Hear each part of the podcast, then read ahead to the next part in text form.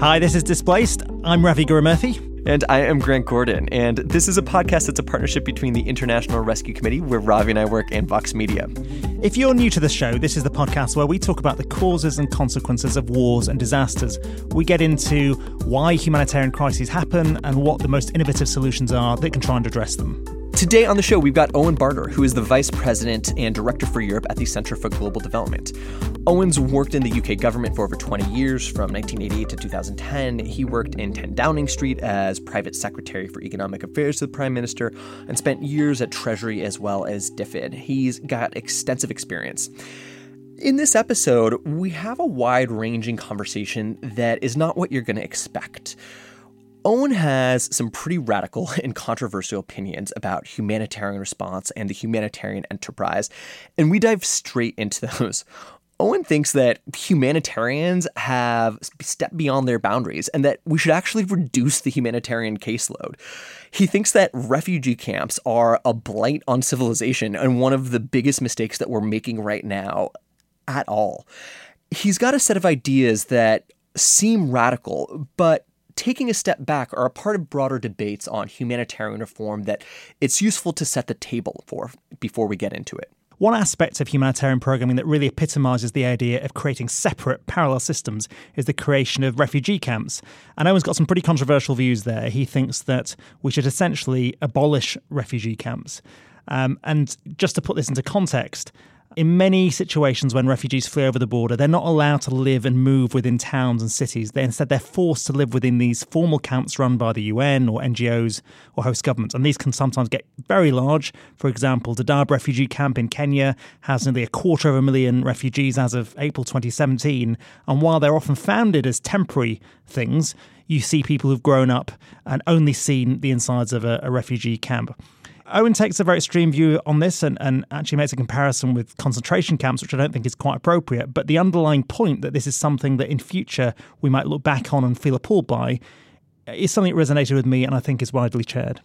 I think that anybody who is a bit close to the space knows that these are debates in which oftentimes what people do is take the middle ground, the kind of easiest route out that makes everybody a little bit happy as the way to think about a future policy architecture or framework.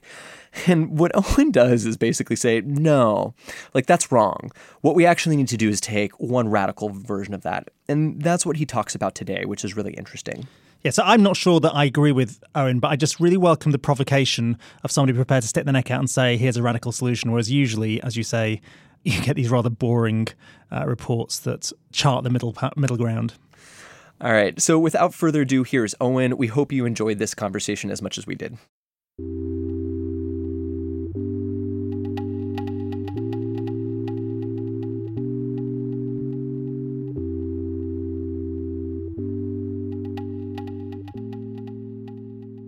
Owen Barder, welcome to Displaced. It's great to have you on the program. Thanks very much. Good to be here one of the things well, we're, going to use this podcast to talk about what is wrong with the humanitarian system and how we can reform it in quite radical ways. And where I'd like to start is the question of refugee camps. Now, when people think about refugees, they probably have in their mind people living in these camps in the middle of nowhere. And actually, the majority of people now don't live in camps, actually live in uh, outside of these camps, maybe in towns and cities. But there's still many, many millions of people who are displaced internally or externally who live uh, in these places. And you think that we should be thinking about radical solutions to refugee camps and potentially how to eradicate them. Can you just say a little bit more about why, why do you feel that way and uh, what's the basic idea at the heart of your thinking on this? So I think when people look back on our uh, our time, they will wonder why we tolerated refugee camps for so long. They will look back, as we do, on concentration camps uh, as an aberration in uh, in humanity's history. It's fantastic news that um, we're now under half the refugee population living in refugee camps. Most people, as you say, are now not doing that, but it's still around forty percent of refugees.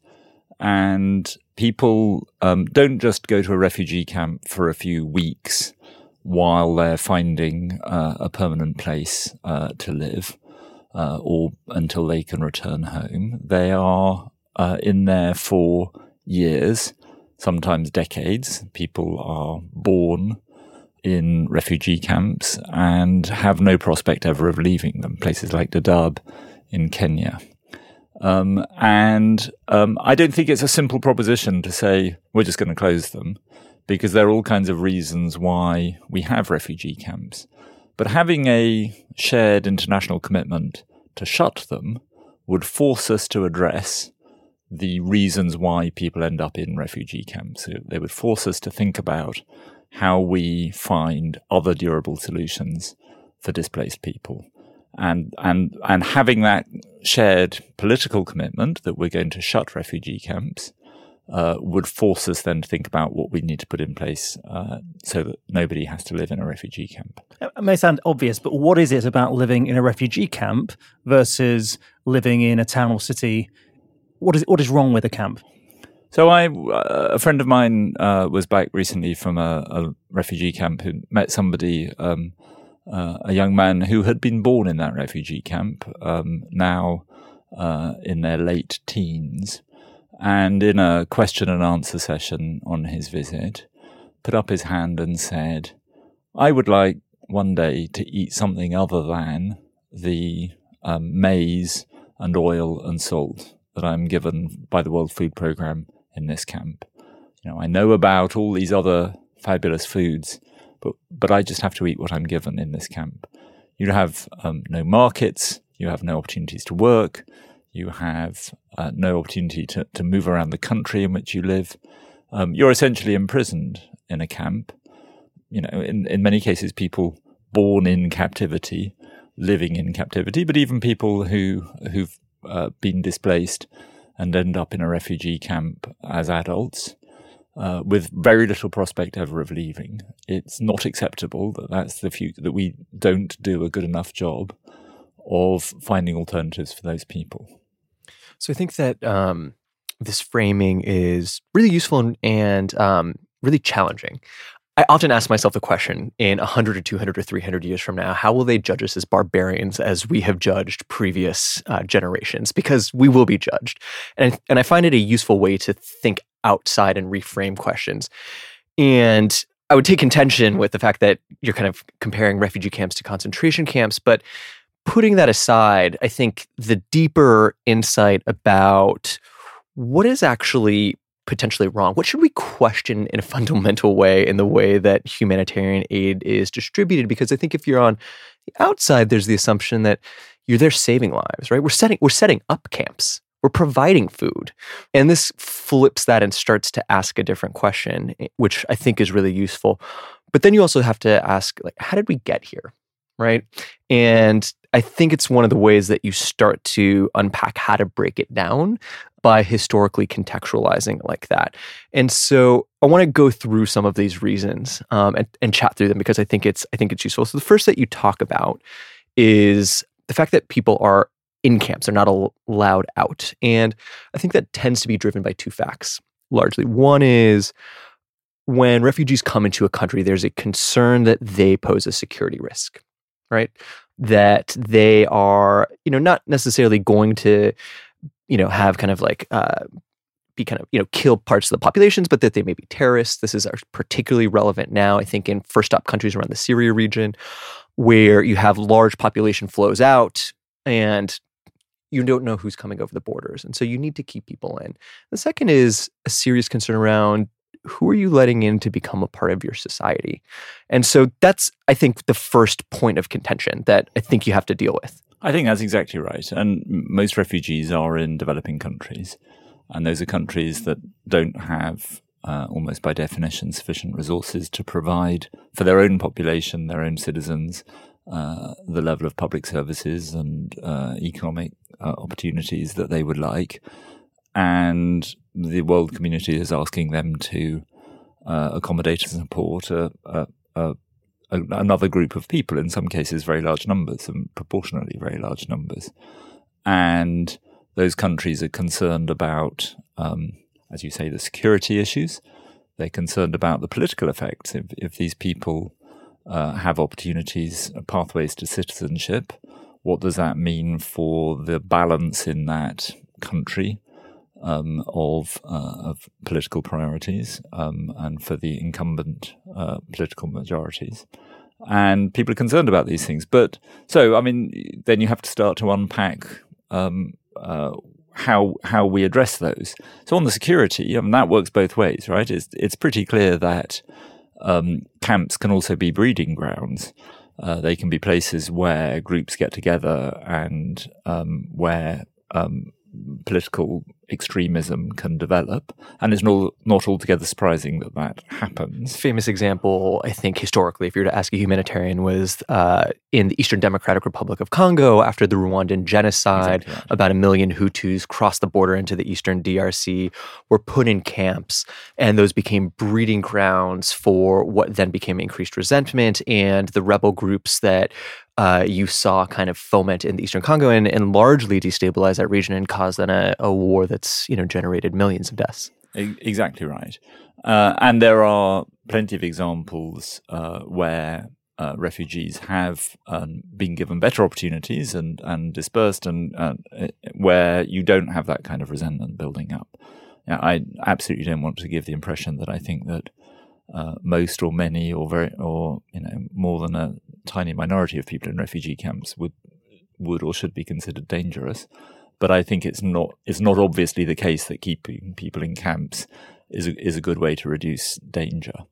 Um, uh, and I think it's absolutely right that we should be concerned about um, the economy of the country that is hosting refugees. But it's interesting that uh, enabling refugees to participate in the economy um, preferably by um, giving them opportunities to work, uh, giving people cash to the extent that we provide international support, is good for the economy and not bad for the economy, and and they um, they can contribute. It's actually quite harmful for an economy to have uh, the international system bringing. Uh, truckloads of food and blankets and uh, and other goods and services in from outside uh, to provide for refugees in a refugee camp, and much better for the economy and much less likely to breed resentment in the host community if those people are able to um, uh, uh exercise demand in the economy, to be buying food, to be um, uh, you know, uh, buying the things that they need. Um, rather than being given them externally, especially as in some cases, the level of services that they're provided by the international community is um, a different package of services and sometimes a better package of services than the very poor surrounding community are getting and able to afford. And that breeds resentment as well. Um, so we need to we need to be thinking about. I mean, I'm absolutely not recommending that we just shut the refugee camps tomorrow and hope that it'll all be all right. I'm suggesting that that concentrates our minds on what is the right package of reforms of the humanitarian system that would make these camps unnecessary because we have a better alternative. But underpinning what you're saying is that the technocratic challenges of integrating refugees are actually quite easy to solve. In that, if you allow people to integrate into a society, you give them cash and access to services, they can become contributors to a local economy. But the biggest challenge is a political one, particularly that desire from countries that are hosting refugees to make themselves um, difficult to settle in because they want to discourage more people coming to their country. Um, and that I don't really see how um, you, you meet that need that those countries feel they have to deter refugees without either making borders uh, very difficult to get through, or once people get through a border, making them essentially second class citizens, which is what um, yeah, people are. And yet, the country that I believe hosts the most refugees today, which is Uganda, is doing exactly this. It's as a proportion of its population. As a proportion of its population, it it has uh, very large numbers of refugees, and it has decided to not to have refugee camps, but to allow them to uh, live and indeed work and move around the country at will. Um, and so far, um, it's regarded as a tremendous success uh, because refugees uh, contribute to uh, the economy and the society, and um, so far that's working. Now, uh, you're right that there are um, political reasons, and we see this in our own country. This is not a point about developing countries. We, you know, we see we see, it, we see it reaction to tiny, num- tiny numbers, right? tiny people. numbers who we can easily uh, afford to provide for. Um, and yet we we see significant opposition to that. Um, and but one of the things that's striking is that we we spend an enormous amount of resource on supporting refugees in refugee camps. And one interesting question is whether if we used that resource to reduce the friction of absorbing refugees into our societies in other ways, whether we could um, reduce the political opposition to having refugees um, uh, with other solutions other than being in a refugee camp. Because re- these refugee camps are not cheap, and it's not a particularly effective way of providing for them. So if we provided for them in more effective ways, we could both make the outcomes for them better, and we could, my hypothesis is, make it less um, politically challenging. But we also ought to be making the political point that it is not okay for the world community to be making people live in refugee camps.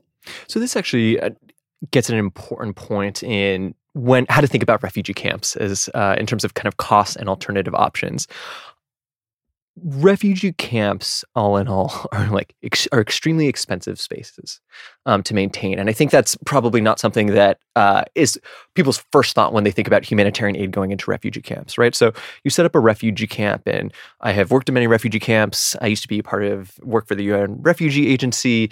Like you kind of see it and you're essentially building a town from start to finish, which means you are providing shelter. You're setting up water and sanitation systems. You're oftentimes, you know, supporting electrification grids. You're providing all the type of infrastructure that you would need for hundreds of thousands of people, often, if not tens of thousands. Um, oftentimes in areas where there's nothing there. So you can go to many refugee camps around the world and like they're in the middle of nowhere. And what that then means is you're building your water sanitation out to be able to be the to be able to be trucked out or to like hook into other grids. And all of a sudden you start to kind of quantify these costs and they're massive. But aren't, and, aren't they cheaper? So this is the counter argument. I mean, it's like compare that to settling somebody in a town or city where the cost of accommodation uh, must be huge. And it will also have knock on consequences for local population where rents go up. So isn't it often cheaper in aggregate to actually put people in uh, remote locations. Well, so, and let me add on to that because I think there's a flip side, which is if you said there's 100,000 people coming over your border tomorrow, which has happened, uh, the, Rohingya. the, Rohingya, into into Absolutely. Bangladesh, right? Absolutely. You said, "Oh my God, we don't have the you know money or cash to support these people. What are we going to do?" What you'd immediately think is like, "All right, how can we centralize our resources, um, provide services at the lowest cost?" And I think, you know, one first answer is like, all right, well, like centralize it all, put it all in one space. Like that, that's how you'll get these returns that you're talking about. And I think if we were just considering a short term, you know, we need somewhere for these people for the next three weeks, uh, while, you know, we deal with the flooding or the earthquake or, you know, the political violence that has led them to flee, I think that would be a reasonable response. But we know that people are displaced uh, on average for much longer than that, for more than 10 years. Um, the numbers are hard to interpret, but you know somewhere between 10 and 20 years. And it doesn't make sense to put people in a closed, uh, to build a city, a closed city, unconnected to uh, the economy and society for people to live in for decades, because that is a very expensive proposition. If you imagine building a city in your own country that was sealed off from the rest of the country that had had no economic connections, that that would uh, uh, and you had to support everybody in it remotely. That would be much more expensive than if you allowed that group of people to engage with the wider society and wider economy. So in the in the long run, this cannot be cheaper. But when we think about why this happens, we've talked so far about the countries that host refugees uh, being reluctant to integrate people because of security concerns or concerns that they're creating a pull factor. But there's also another vested interest we should talk about that perpetuates the refugee system as we know, which are the various agencies that are all geared up to deliver camp based services. And to what extent do you think those agencies and the way they get their funding reinforce the status quo? So I think there's a this is a broader question than whether or not we should be uh, uh, aiming to close the refugee camps. Is the broader question of how we reform the humanitarian system, and as you rightly say, um, the humanitarian system is dominated by a small number of UN agencies that do, let's be absolutely clear, amazing work in incredibly difficult circumstances. Their staff are heroes. They work in unbelievably, unimaginably difficult conditions. they make uh, a small amount of resource go a very long way. And I'm in awe of the people who work in this system. But there is something flawed about the system. I knew those compliments were, were, too generous There's for a, you not to have a big but. There's a but. There is a big but coming. and part of the problem here is that these UN agencies are straddling two different functions. One is a normative function of setting standards and policy and expectations for the international community about the thing for which they're responsible. So, in the case of the World Food Programme, it's about food and hunger, what constitutes famine, what, what does good food policy look like. And part of what they're doing is functioning as a large scale logistics delivery organization. Um, you think of you know the photographs that we've all seen of a of trucks snaking over a mountain pass carrying sacks of food with the UN World Food Programme symbol on it, and the World Food Programme runs a very big logistics uh, uh, operation to get food to people. And the logistics services, the food delivery service that it provides, which is funded mainly by international donors, a small handful of donors actually, is um, taxed in effect to pay for the normative functions that they, they the overheads uh, for on food delivery is what pays for this absolutely critical international UN public good of food policy and and monitoring progress on, on famine and hunger.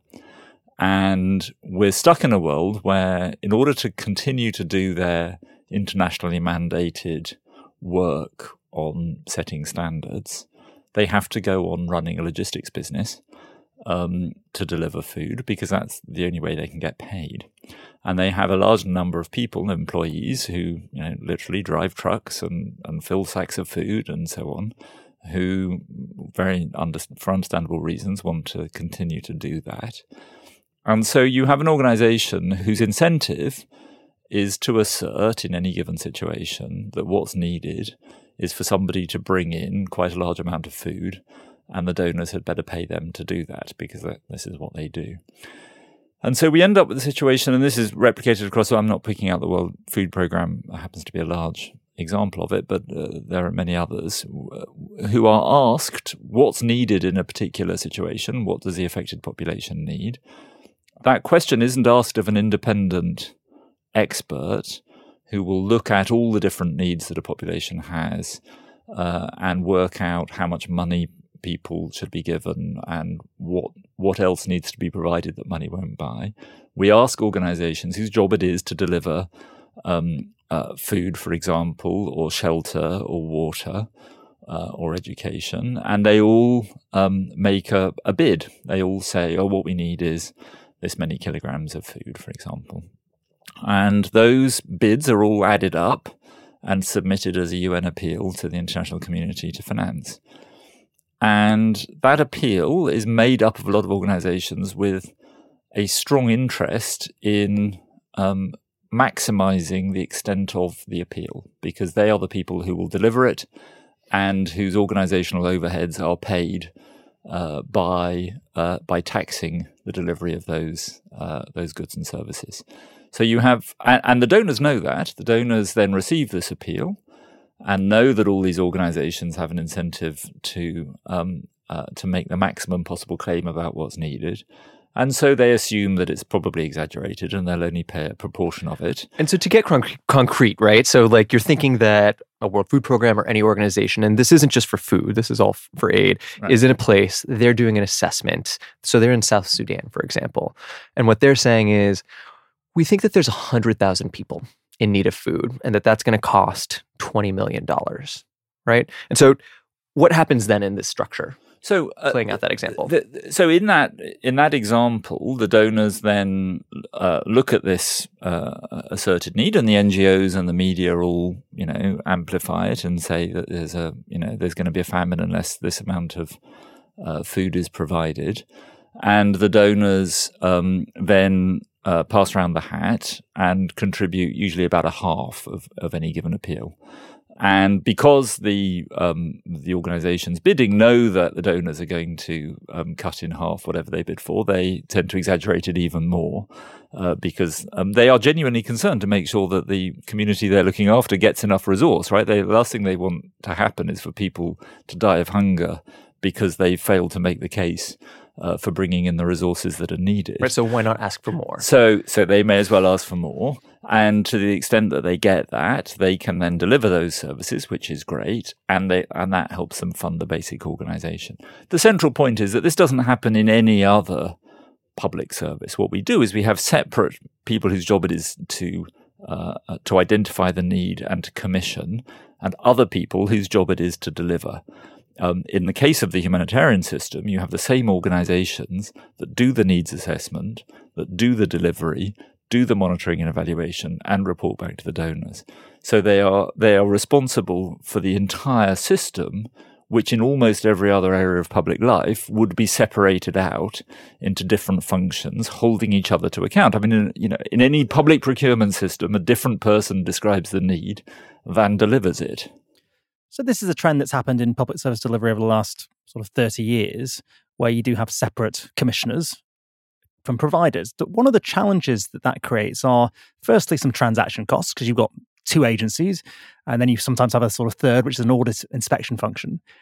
And perhaps more significantly, the person who's doing that needs identification may not have the expertise to really be an intelligent uh, diagnoser of issues or commissioner of services. And when you're talking about these incredibly difficult environments, is it really sensible to be having even more fragmentation, which is what it seems like you're suggesting? So we're sitting in, in London on the 70th anniversary of the National Health Service. And one of the founding principles of the National Health Service was that you had a general practitioner whose job it was to navigate for you your way through the National Health Service. So they weren't the person who provided the specialist operations uh, that you might need, and they had not only did they not have a financial interest in you having an operation, they had a financial interest in keeping you healthy, so you didn't need an operation uh, because they were paid according to the number of people on their books, whether or not they got treatment elsewhere in the system. And the healthier you were, the fewer visits you made to them. So the you need expert uh, experts to help you navigate the system. But you don't want a system in which the person who's judging whether you need an operation is the person who's going to get paid to provide you with that operation.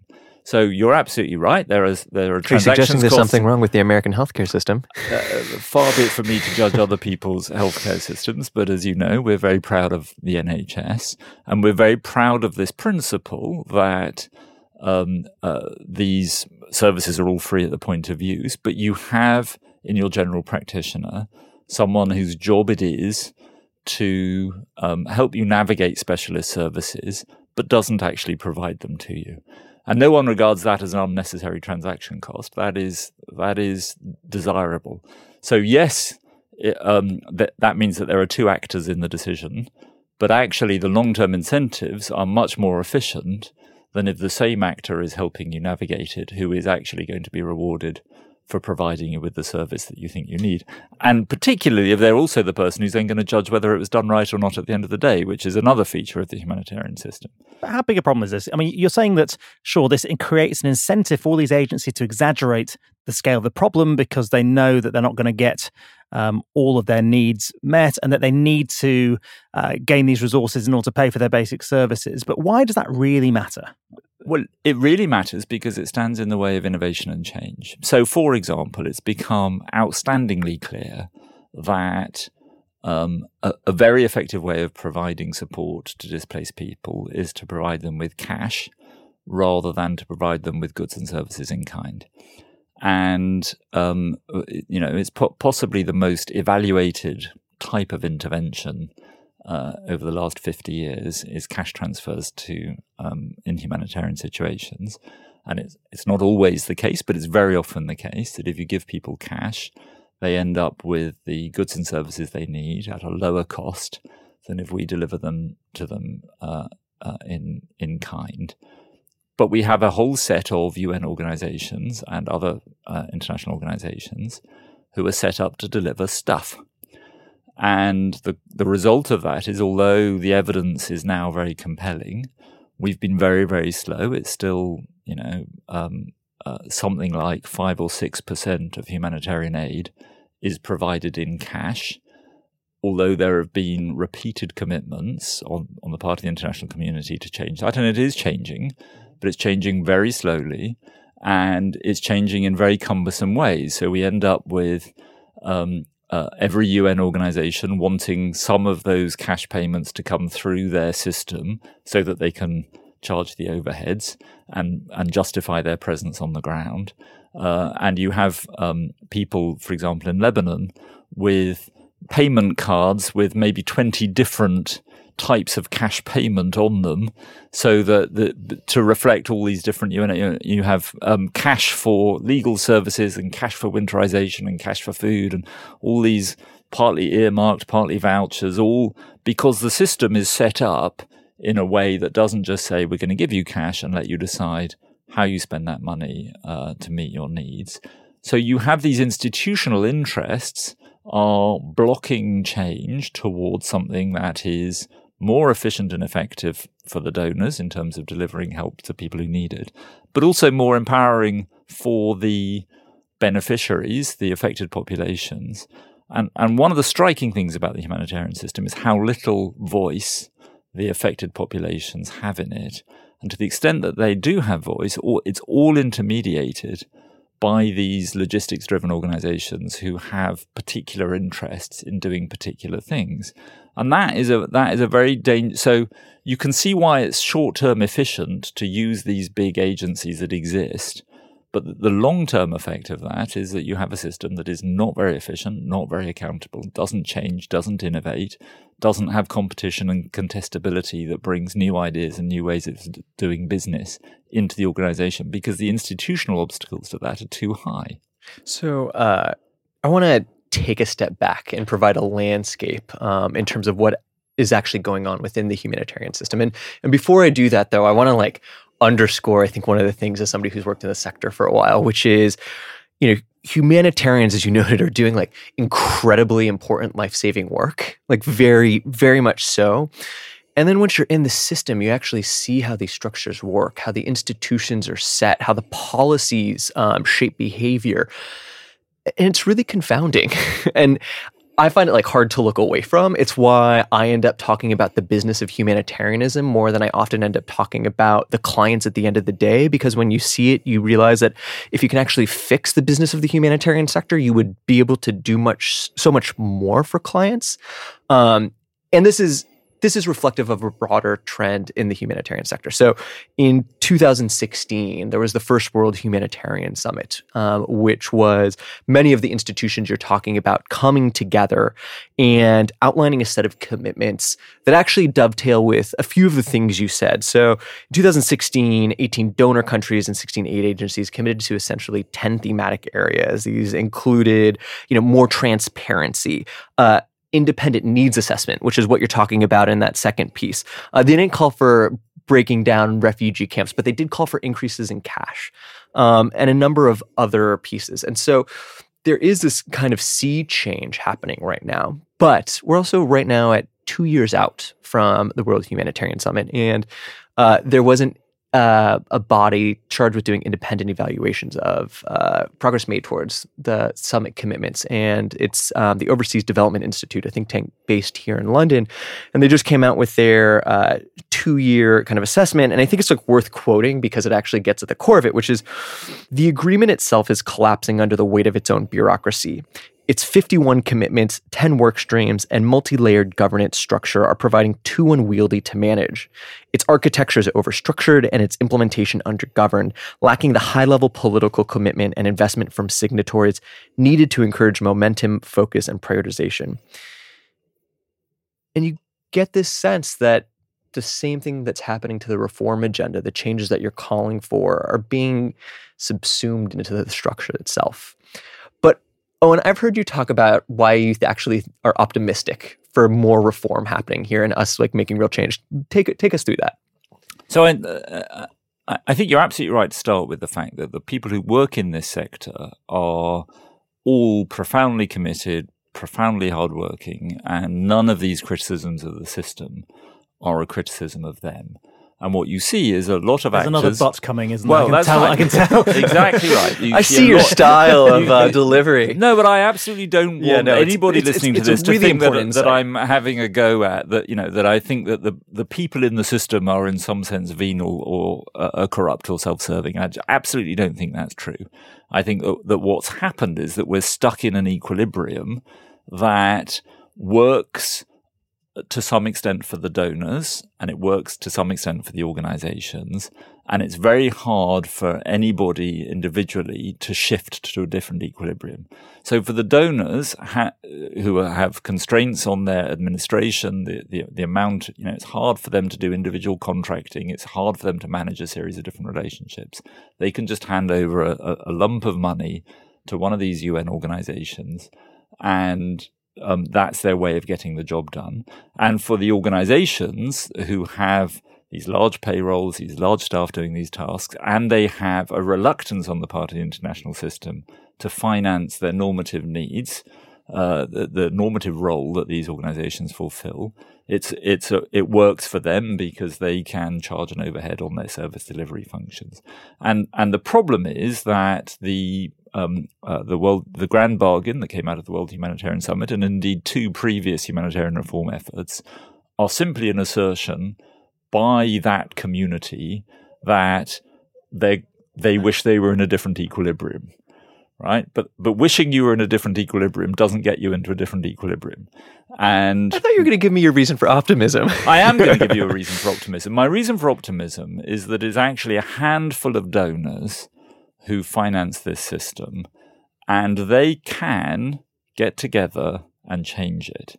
So, if, for example, the, the handful of donors in question are the US, by far the world's largest humanitarian donor, uh, the UK, ECHO, which is the European Community Humanitarian Organization, Germany, Sweden. Actually, Turkey provides a huge amount of hu- humanitarian aid, in the, but but leave that aside for now. Um, uh, that group of donors could get together and say, "We will not fund a humanitarian appeal unless it has an independent needs assessment," and that would change the equilibrium. Because what the UN system wants to do is Sorry, serve who would who would do the independent needs assessment? Uh, they would need to commission somebody to do an independent needs assessment. They'd You put got it a new out. business idea, Robbie. They'd, they'd put it out right. It, it- they'd put it out to tender, and it, but it wouldn't be one of the big UN agencies. It wouldn't be let's pass the hat around the UN agencies and ask them to tell us how much uh, they think uh, they would like to be uh, given to provide services to this population. So they would all those UN agencies would make their case and provide their analysis, but the the assessment would be put together separately. Uh, and to take that example, to take that example further, if they said that that's what we're prepared to fund, the system would adapt to it. What's needed is for the donors who hold the purse strings to insist upon it, and they are they can do that if they coordinate. And it, n- individually they can't, but a group of them can. So we're going to take a very quick break, and we're going to be back in a sec with optimistic Owen Barder. One of the most important things we do for our health every day is brushing our teeth, yet most of us don't do it properly. Quip is a better electric toothbrush created by dentists and designers. It was designed to make brushing your teeth more simple, affordable, and even enjoyable. Quip is one of the first electric toothbrushes accepted by the American Dental Association and has thousands of verified five star reviews. Grant, who's sitting next to me with very shiny teeth, is loving it, and it's his first electric toothbrush. And Quip is actually backed by over 20,000 dental professionals. Quip starts at just $25, and if you go to getquip.com slash displace right now, you get your first refill pack for free with a Quip electric toothbrush. That's your first refill pack free at getquip.com slash displaced. If you're thinking about saving money this summer, why not start by paying less interest on your credit card balances? Refinance with a credit card consolidation loan from Lightstream. It's an easy way to save hundreds to thousands of dollars and lower your interest rate. Lightstream offers credit card consolidation loans from 5.89% APR with autopay, lower than the average credit card interest rate of over 18% APR. You could get your funds as soon as the day you apply. Lightstream believes that people with good credit deserve a great interest rate and no fees, so say goodbye to high interest credit cards this summer and start saving with Lightstream. Displaced listeners can save even more with an additional interest rate discount on top of Lightstream's already low rates. The only way to get this discount is to go to lightstream.com slash Vox. That's L-I-G-H-T-S-T-R-E-A-M dot com slash Vox. Subject to credit approval, rate includes 0.5% auto pay discount. Terms and conditions apply and offers are subject to change without notice. Visit lightstream.com for more information.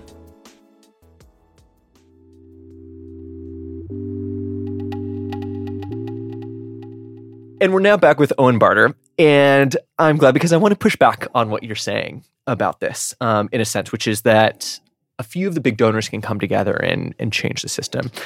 And I want to actually put it in the context of what you were saying, which is this is not the first reform effort. There was uh, the humanitarian reform agenda, which was launched in 2005.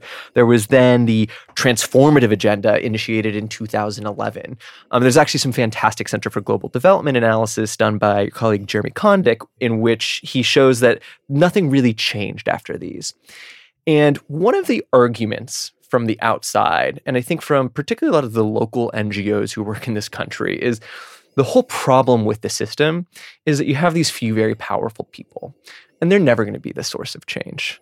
Like like actually what you need is not this that this is toppled but like you need the outside forces to change it. And so when you look at the history of like these two reforms kind of making you know similar-ish commitments and you see this third one like why do you actively think it's going to come from the top from the inside so you might be right. It might be that that um, we continue to um, uh, implore the system to change, to to agree, communicate, saying that it will change, and nobody does anything. Um, I, I think it will change because this. I mean, it's a very interesting type of problem this. I mean, the humanitarian sector is about $25 billion a year of international aid. It's much more than that if you include what what governments themselves in affected. In, yeah, but maybe that's amplified in a perverse way. Uh, well, so exactly, but it's a relatively small amount of international support, a relatively small number of donors. It's you know sixty or seventy million people, which is a, a huge number of people um, that the world is failing by and large. But it's it's a big en- it's a big enough uh, group of people to be really really important but small enough that we could actually fix it. Right. So a lot of the world's problems, you know, we we are trying to solve, you know, problems of gender disparity across the world or low incomes across the world, and these are these are big, long term.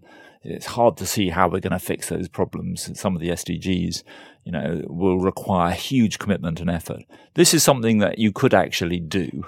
Um, and if I was a, you know, a, a politician in office for a relatively short period of time, uh, uh, in charge of international development. This is exactly the kind of problem I would want to try and tackle because it's big enough to be important, but small enough to be actually a manageable set of reforms that could actually change. Now, you could we could say, well, it's all going to come from the bottom up, and you know the affected populations and local NGOs are going to change the system, but they can't change the system because the power is where the money is. And it's the money that drives the incentives through the system and everybody is responding to those incentives. And they're not responding, and let me say again, they're not responding to those incentives in a wicked or evil way. They're doing the best they can for the populations they're trying to serve. But, but if the incentives are to have this, this single monopoly system that delivers goods rather than cash, um, that uh, doesn't have uh, variety and, and um, innovation in it. If all they can do is get the money on the old on the old system and it's too risky to try and change that, of course that's what they're going to do because they, they have people they need to help. So the people who can change this are the people who hold the purse strings. So this is a transition that's been happening for many decades in other sectors, and it ends up requiring structural change and a, a separate purchaser or commissioner that identifies needs and then decides to tender for services from the best possible provider. So uh, I, I, buy all that, but I'm struggling actually to connect this back to the very first point we started this conversation with, which was ending refugee camps and the idea that potentially some of these vested interests, these agencies, are preserving the status quo. Do you actually think that the way in which we structure funding and, and put it down these provider silos retain, creates an incentive to sustain the current uh, camp based system in many places? I think that's a great question. So, I mean, off the top of my head, one example of that is if you're providing people with stuff, then it's going to be cheaper and easier to do that if all the people are in a camp. If you're providing people with cash, either in the form of you know traditional cash uh, dollar bills or in the form of electronic payments cards, then it's much easier to do that if those, uh, uh it, even though those people are dispersed in a population, you can you can give them uh, either through a smartphone or through a digital card or whatever access to the cash that they need. So yes, you can imagine that um, if your operating model is stuff. Uh, and the UN agencies um, are being slow to move to cash because it because of their business model.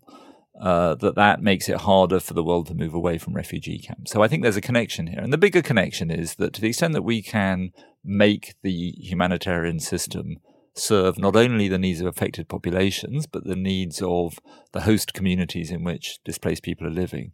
If you can make that more effective, um, provide stronger, better economic outcomes for everybody, um, less friction, less um, uh, social tension, which um, we know, for example, that giving people cash does, then you will create more appetite for different solutions than make these people sit and sit behind a fence because I'm not sure what to do with them.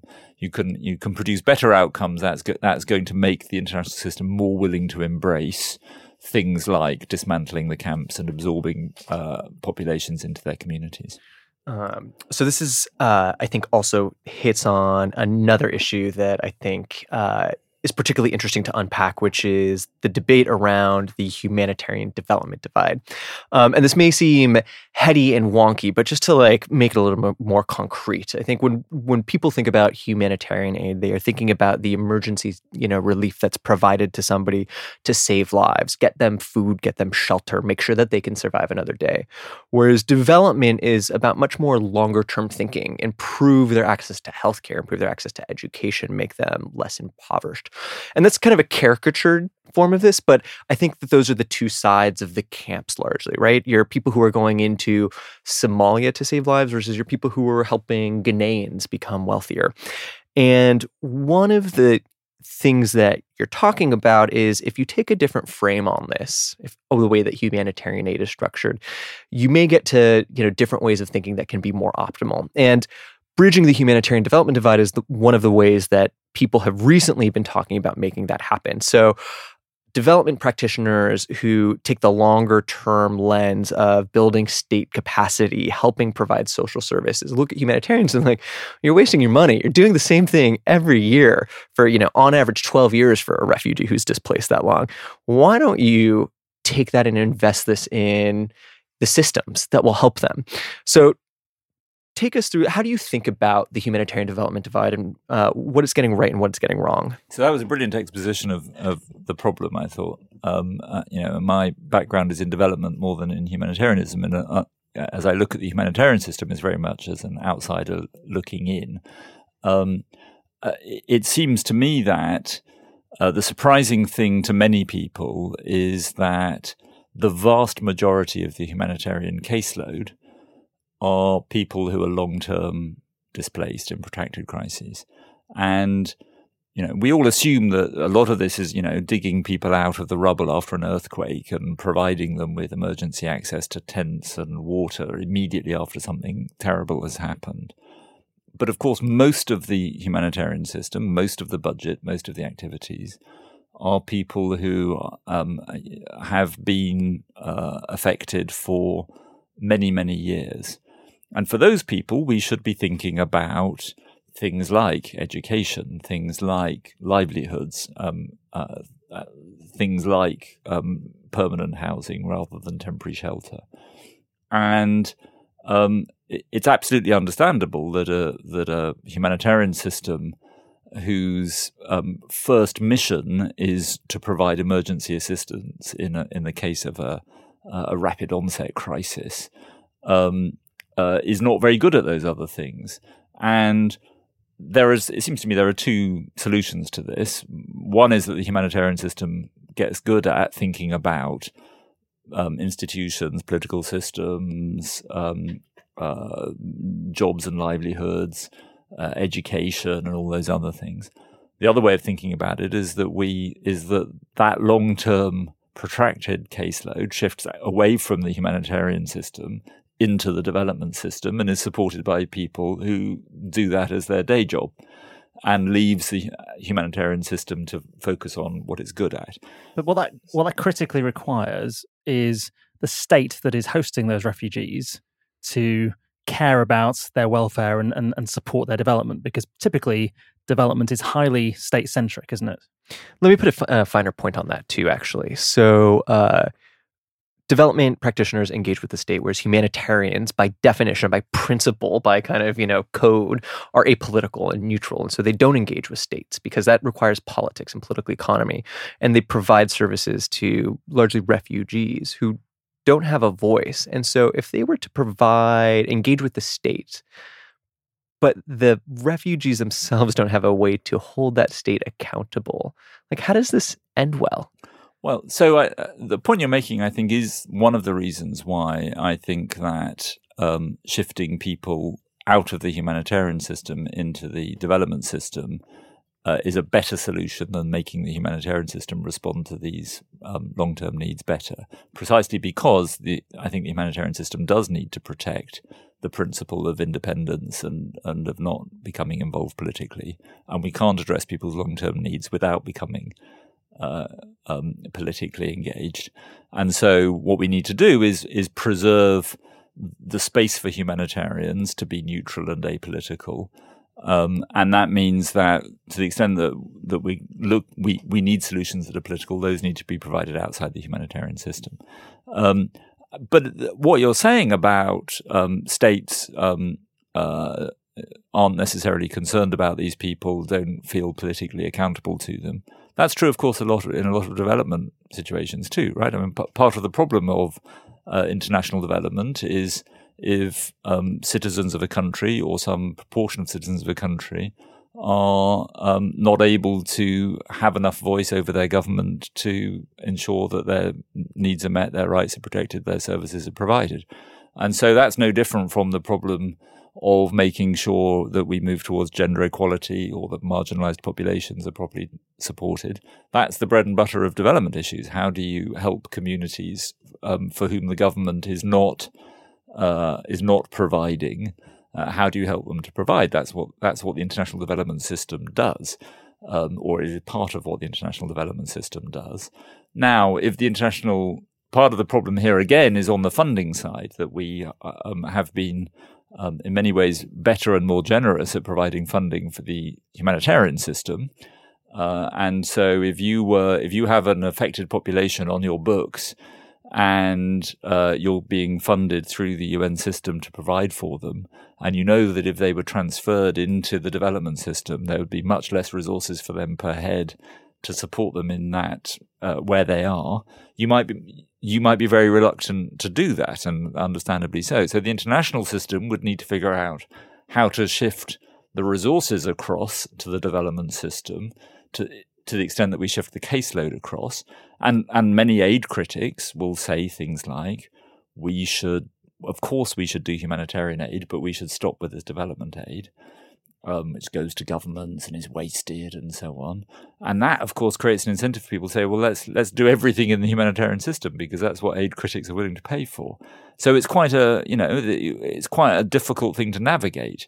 But it seems to me that if we that we can't expect the humanitarian system to act like development agencies partly for the reason that they need to be politically neutral, and partly because it's not it's not their primary skill set, and it I think it dilutes the primary skill set, which is rapid onset stuff.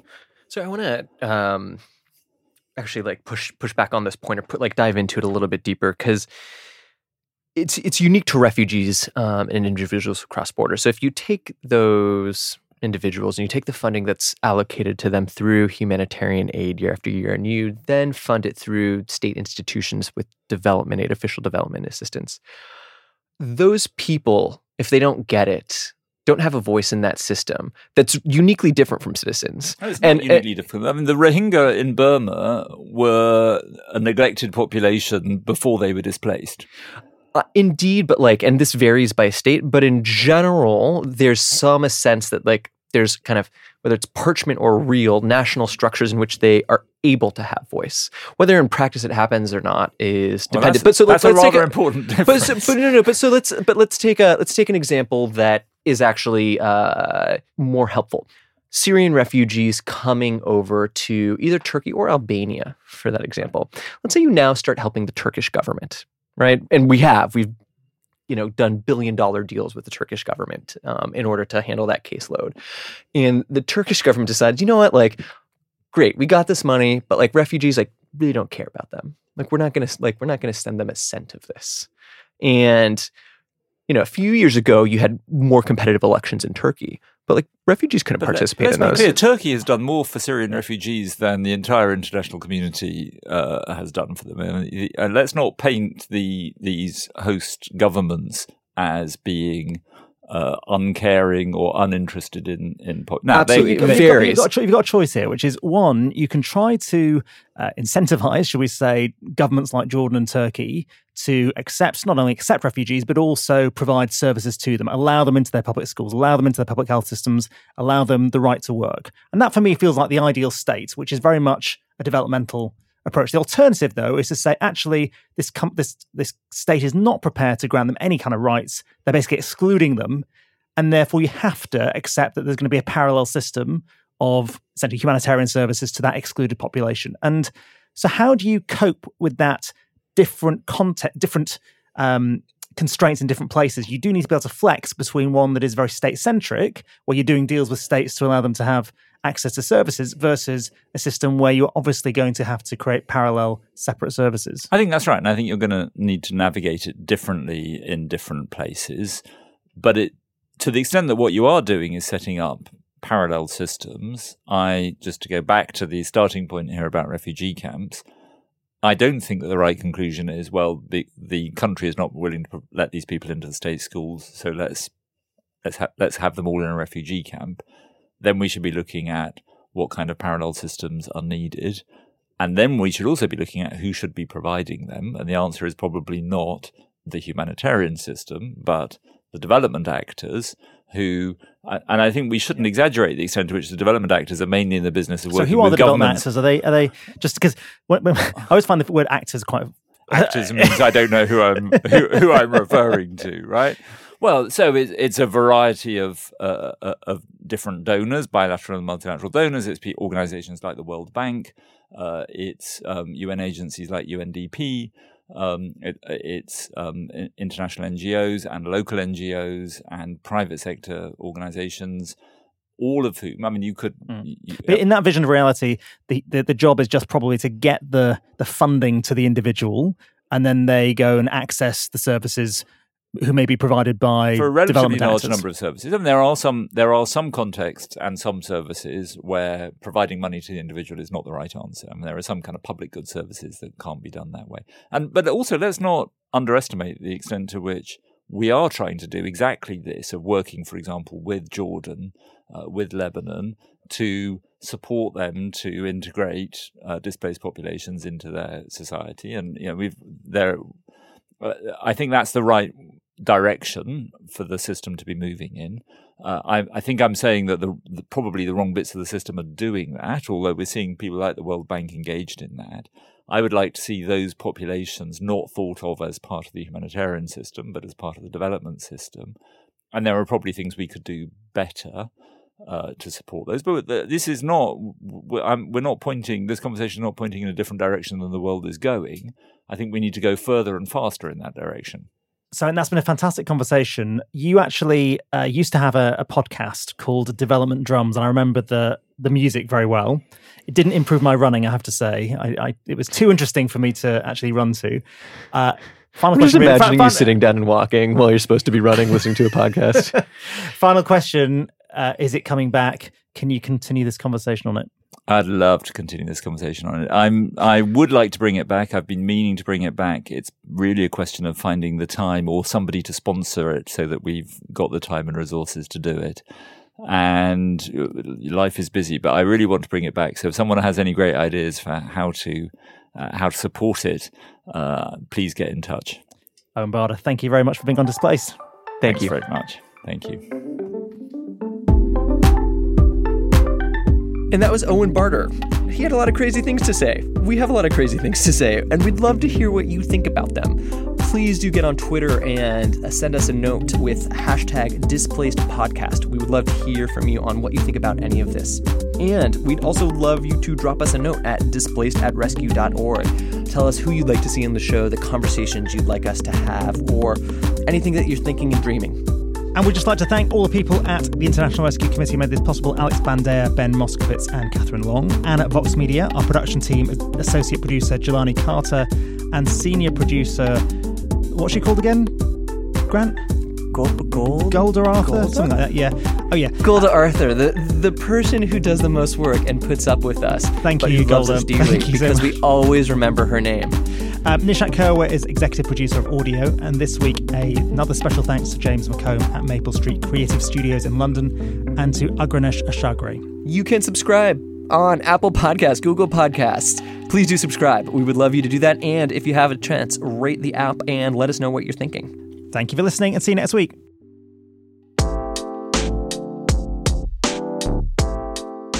Hey, listeners. I'm Arthur Brooks, host of The Arthur Brooks Show on the Vox Media Podcast Network. If you like this show, I know you'll enjoy listening to my new podcast. In it, I explore the art of disagreement. My guests and I provide some practical advice for navigating disagreements with friends and family, persuading and inspiring others through storytelling, and countering social media's amplifying effect on the culture of outrage. Listen and subscribe to The Arthur Brooks Show on Apple Podcasts or the podcast player of your choice.